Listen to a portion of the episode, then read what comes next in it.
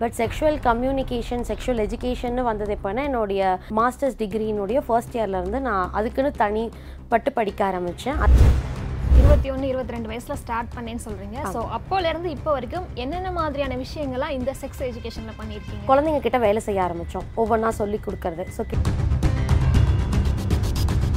நீங்கள் மென்டல் ஹாஸ்பிட்டல்லாம் இன்டர்ன்ஷிப் பண்ணியிருக்கீங்க ஸோ வெளியில் இருக்க பெண்களை விட அங்கே செக்ஷுவலி ஹராஸ் பண்ணப்பட்ட பெண்கள் வந்து மனநிலைமை வேறு மாதிரி இருப்பாங்க. பட் இப்போ எப்படி ஒரு கை கால் அடிப்பட்ட மாதிரி ஒரு நோயாளியோ அதே மாதிரி தான் அவங்க மனசளவில் கொஞ்சம் பின்தங்கி இருக்காங்க மற்றபடி அவங்களுக்கு நம்மளுக்கு இருக்கிற இப்போ அதிகமாக பார்த்தீங்கன்னா சொசைட்டியில் செக்ஷுவல் ஹராஸ்மெண்ட் அதிகமாயிடுச்சு. ஒட்டுமொத்த சமுதாயமா தனிப்பட்ட விதத்துல நம்ம குழந்தைங்களுக்கு நிறைய விஷயங்களை சொல்லி கொடுத்துட்டே இருக்கோம். நிறைய தப்பான புரிதல்கள் கொடுத்துட்டே இருக்கோம். ஒரு தெளிவான பதில் நம்ம யாருக்குமே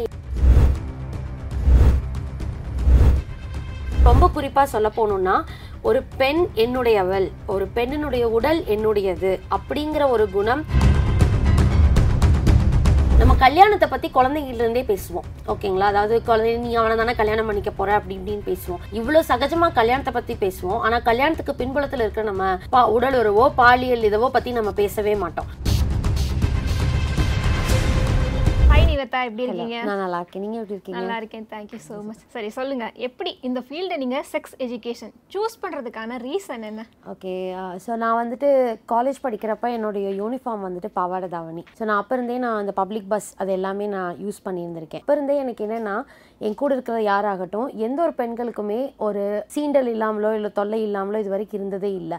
அப்போ இருந்து இது இந்த ஒரு கேள்வி இருந்துக்கிட்டே இருந்தது. ஏன் அது நடக்குது? எதனால் இப்படி நடக்குது? ஸோ அந்த ஒரு பஸ்ஸில் வர்ற அந்த சீண்டலில் இருந்து பல காலங்களில் பல நேரங்களில் ஒவ்வொரு விஷயங்கள் நடக்குது. அதில் ஒரு சில சீண்டல்கள் என்னுடைய சிக்ஸ்த் ஸ்டாண்டர்டில் நடந்திருந்தாலும் அதை கூட என்னால் மறக்க முடியல. அப்போ அதனுடைய பாதிப்பு எந்த அளவுக்கு இருக்குது அப்படிங்கிறதெல்லாம் யோசிச்சிருந்தப்ப தான் இதுக்காக நம்ம ஏதாவது ஒன்று பண்ணணும் அப்படின்னு சொல்லி இதுக்காகவே நான் ரொம்ப நாள் தேடி ஒவ்வொரு வேலையும் பார்த்து செஞ்சது இது. இப்போ கரெக்டாக எந்த ஏஜ்லேருந்து இதை ஸ்டார்ட் பண்ணீங்க? இது ஏஜ்னு குறிப்பிடப்படனா நான் வந்துட்டு பொதுவாகவே சமூக பணியில் நான் ரொம்ப நாளாகவே இருக்கேன். வாலண்டியர்ஷிப் அந்த மாதிரிலாம் நிறைய பண்ணிட்டு இருப்பேன். But sexual communication sexual education வந்தது எப்போனா என்னுடைய பிஜி மாஸ்டர்ஸ் டிகிரியினுடைய ஃபர்ஸ்ட் இயர்லேருந்து நான் அதுக்குன்னு தனிப்பட்டு படிக்க ஆரம்பித்தேன் அதோட ரிசர்ச்சில் நான் ஸ்டார்ட் பண்ணேன். ஸோ கிட்டத்தட்ட ஒரு இருபத்தி ஒன்று இருபத்தி ரெண்டு வயசில் இருந்திருக்கும் அது. ஆ.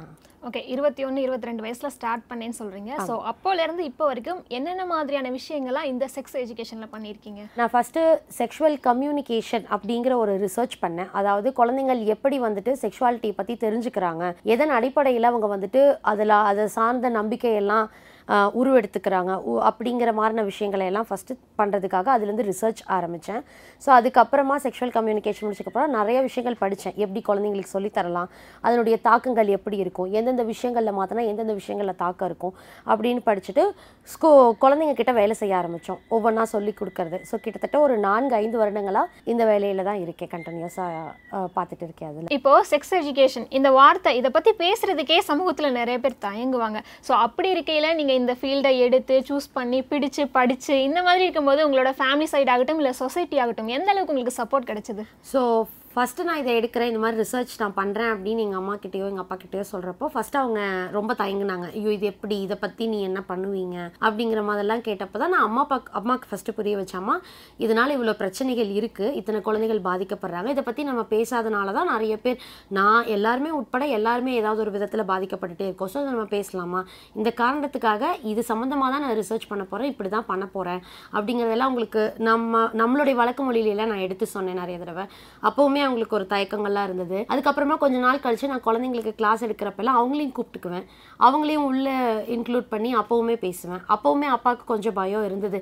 யாராவது என்கிட்ட தப்பாக நடந்துக்குவாங்களோ இல்லையோன்னு. பட் நான் ரொம்ப கான்ஃபிடென்ட்டாக அவங்களையும் அழகாக கையாண்டதுனால அப்பாவுக்கு ஒரு நம்பிக்கை. ஓகே இவங்க வந்துட்டு இதை பேசினாலும் எவ்வளோ தெளிவாக பேசுகிறாங்க மற்றவங்க கிட்டே எப்படி இருக்காங்கங்கிறதெல்லாம் அப்பாவுக்கு ஒரு புரிதல் வந்தது. ஸோ அதை நம்ம செய்ய செய்ய நம்மளை பார்க்குறப்ப தான் அது ஒரு இதே இருக்குது கண்டிப்பாக கண்டிப்பாக இப்போ நீங்கள் சொன்னதுலேருந்து எனக்கு ஒரு விஷயம் புரியுது.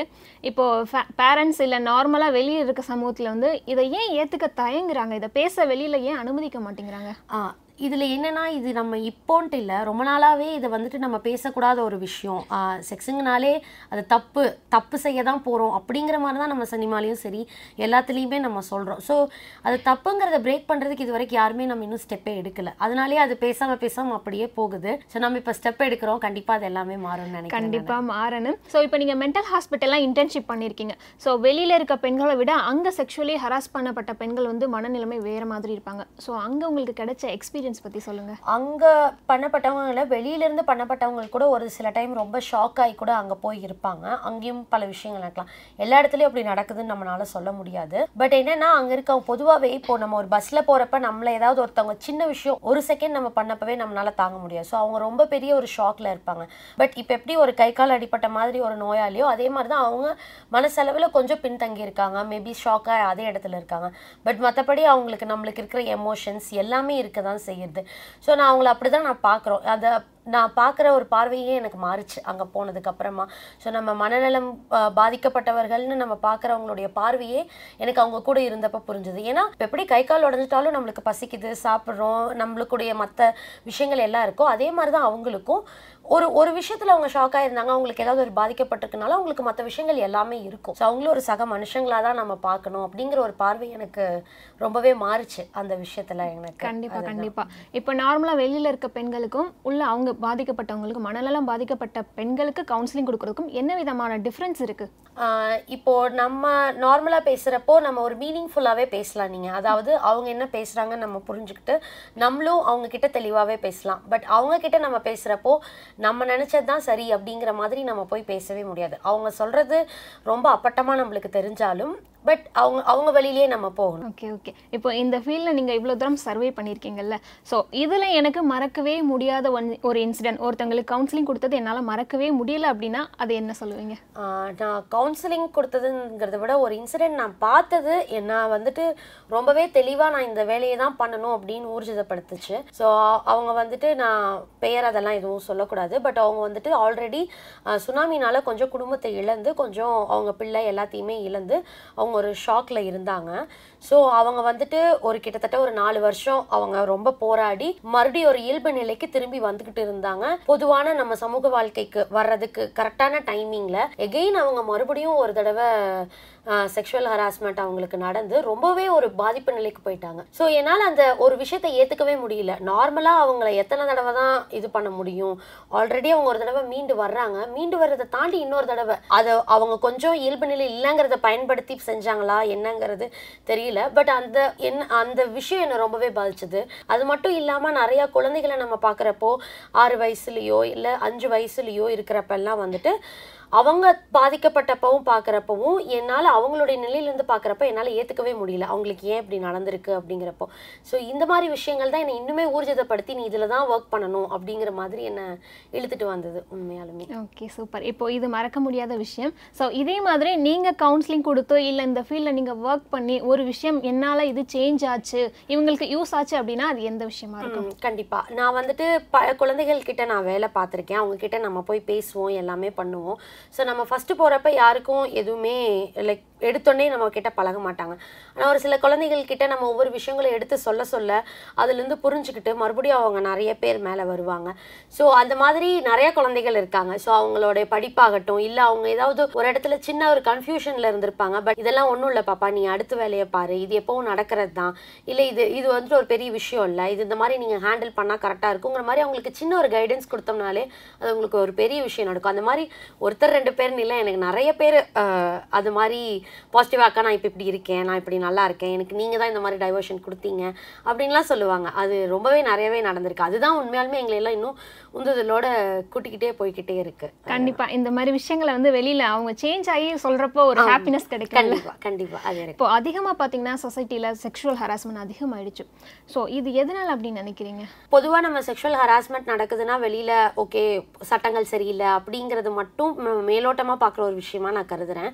பட் டீப்பராக நம்ம பார்த்தோன்னா அது நம்ம குழந்தையிலிருந்து ஒரு பையனாகட்டும் ஒரு ஆணா ஒரு பெண்ணாகட்டும் எப்படி நம்ம சொல்லி கொடுக்குறோமோ அதை பொறுத்து தான் இருக்குங்கிறது தான் நான் நம்புகிறேன் ஸோ இப்போ ஆல்ரெடி நம்ம ஒரு பொண்ணுக்கும் பையனுக்கும் அப்பா அம்மா சொல்லி கொடுக்குற விஷயங்கள் மட்டும் இல்லை. அவங்க ஸ்கூலுக்கு போனாலே வெளி உலகத்துலேருந்து நிறைய நிறைய செ- தெரிஞ்சுக்குவாங்க. அது சினிமா ஃப்ரெண்ட்ஸு இல்லை பக்கத்து வீட்டில் இருக்கவங்க சுற்றி நடக்கிற விஷயம் எவ்வளவோ விஷயங்கள்லேருந்து தெரிஞ்சுக்குவாங்க. ஸோ ஒட்டுமொத்த சமுதாயமாக தனிப்பட்ட விதத்தில் நம்ம குழந்தைங்களுக்கு நிறைய விஷயங்களை சொல்லி கொடுத்துட்டே இருக்கோம். நிறைய தப்பான புரிதல்கள் கொடுத்துட்டே இருக்கோம். ஒரு தெளிவான பதில் நம்ம யாருக்குமே யாருமே அவங்களுடைய கேள்விகளுக்கு கொடுக்கறதில்ல எதுவுமே பண்ணுறதில்ல அதனால தான் இந்த ஹராஸ்மெண்ட்ஸ் ஒரு புரிதலில் ந புரிதல் இல்லாமல் எல்லாமே நடக்குது அப்படிங்கிறது என்னுடைய கருத்து.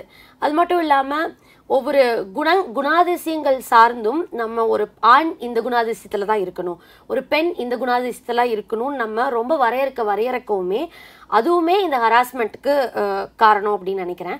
இன்னும் ரொம்ப குறிப்பாக சொல்ல போகணுன்னா ஒரு பெண் என்னுடையவள் ஒரு பெண்ணினுடைய உடல் என்னுடையது அப்படிங்கிற ஒரு குணம் ஒரு ஆண் எப்போவுமே கோவம் தான் படுவான். அவன் ரொம்ப வயலன்ஸாக தான் இருப்பான். அக்ரெசிவாக தான் இருப்பான். இப்படிங்கிற மாதிரியான விஷயங்கள் தான் ஹராஸ்மெண்ட்க்கு ஒரு முக்கிய புள்ளியாக இருக்குன்னு நான் நினைக்கிறேன். நல்ல ஒரு பாயிண்ட் கண்டிப்பாக ஆண்கள் எல்லாம் இந்த பாயிண்ட் வந்து ஏற்றுக்கணும் ஸோ ஒரு பெண் வந்து நோ அப்படின்னு சொல்கிறான்னா அது அவளோட ரைட்ஸ் அப்படின்ற உண்மையை வந்து அவங்க அண்டர்ஸ்டாண்ட் பண்ணிக்கணும். ஓகே இந்த ஃபீல்டில் செக்ஸ் எஜுகேஷன் இந்த ஃபீல்டில் நீங்கள் அச்சீவ் பண்ண நினைக்கிற விஷயம் என்ன? நான் வந்துட்டு செக்ஸ் எஜுகேஷன் ஃபீல்டில் நான் பண்ணணும் பார்க்கணும்னு நினச்சா வெளிப்படையாக இது இது அதாவது வெளிப்படையாக நிறையா விஷயங்களை வந்துட்டு நம்ம பேசுகிறதே இல்லை. நான் வெளிப்படையான பொதுவாக நான் சொல்ல மாட்டேன். ஒரு எடுத்துக்காட்டுக்கு நான் சொல்லணும் அப்படின்னா நம்ம கல்யாணத்தை பற்றி குழந்தைங்கள்லேருந்தே பேசுவோம். ஓகேங்களா? அதாவது குழந்தை நீ அவனை தானே கல்யாணம் பண்ணிக்க போகிற அப்படி இப்படின்னு பேசுவோம். இவ்வளோ சகஜமாக கல்யாணத்தை பற்றி பேசுவோம். ஆனால் கல்யாணத்துக்கு பின்புலத்தில் இருக்கிற நம்ம பா உடல் உறவோ பாலியல் இதவோ பற்றி நம்ம பேசவே மாட்டோம். அதே மாதிரி தான் லவ்வை பற்றி பயங்கரமாக பேசுவோம் நம்ம. டிவிலே ஆகட்டும் ஸ்கூல் பிள்ளைங்களே லவ் பண்ணுற மாதிரி ஸ்கூல்லேருந்தே லவ் பண்ணுற மாதிரிலாம் காமிப்போம். வெளிப்படையாக பேசுவோம். ஆனால் அதற்கு பின்புலமாக இருக்க அட்ராக்ஷன்ஸ் பற்றியோ இல்லை இன்ஃபாக்சுவேஷன் பற்றியோ அதை பற்றி நம்ம பேசவே மாட்டோம். ஸோ இந்த மாதிரி ஒரு சில விஷயங்களை நம்ம வெளிப்படையாகவும் பேசுகிறோம் பட் அதுக்கு பின்னாடி இருக்கிறத நம்ம மறைச்சும் பேசுகிறோம் ஸோ இந்த மாதிரி விஷயங்கள் வெளிப்படையாக பேசப்படணும். அந்த புரிதல்கள் குழந்தைங்களுக்கு கரெக்டாக கொடுக்கப்படணும். அவங்க முடிவெடுக்கிறதுக்கு நம்ம எல்லா விதமான ஒரு பாதுகாப்பான முடிவெடுத்து அவங்க போகிறதுக்கு பாதுகாப்பான சூழல் ஏற்படுத்தணும். அது என்னால் மட்டும் இல்லை கண்டிப்பாக எல்லாத்தோட சேர்ந்து தான் பண்ணணும். கண்டிப்பாக அது பண்ணணும். அதுதான் என்னுடைய கண்டிப்பா ஆசை. நிறைவேற வாழ்த்துக்கள். பார்த்துட்டு இருக்க நேர் எல்லாருமே வந்து சொல்ல தயங்குற விஷயங்களை வந்து ஓப்பனா வெளியில சொல்லிட்டாலே பாதி பிரச்சனை கம்மியாயிரும். ஸோ இது வரைக்கும் நான் கேட்ட எல்லா கொஸ்டினுக்குமே ரொம்பவுமே பொறுமையா அழகா பதில் சொன்னீங்க. So thank you so much thank you thank you so much ஒவ்வொருத்தருக்கும் ஒரு இது. எனக்கு வந்து என்னன்னா சும்மாவே இந்த சிக்கன் சாப்பிட்டாலே ஒரு ஒரு மூணு நாளுக்கு அப்புறம் ஒரு பிம்பிள் வந்துடும் அந்த மாதிரி இருக்கும். பட் ஆப்வியஸாக ஜிம்லாம் போனதுக்கப்புறம் ப்ரோட்டீன்லாம்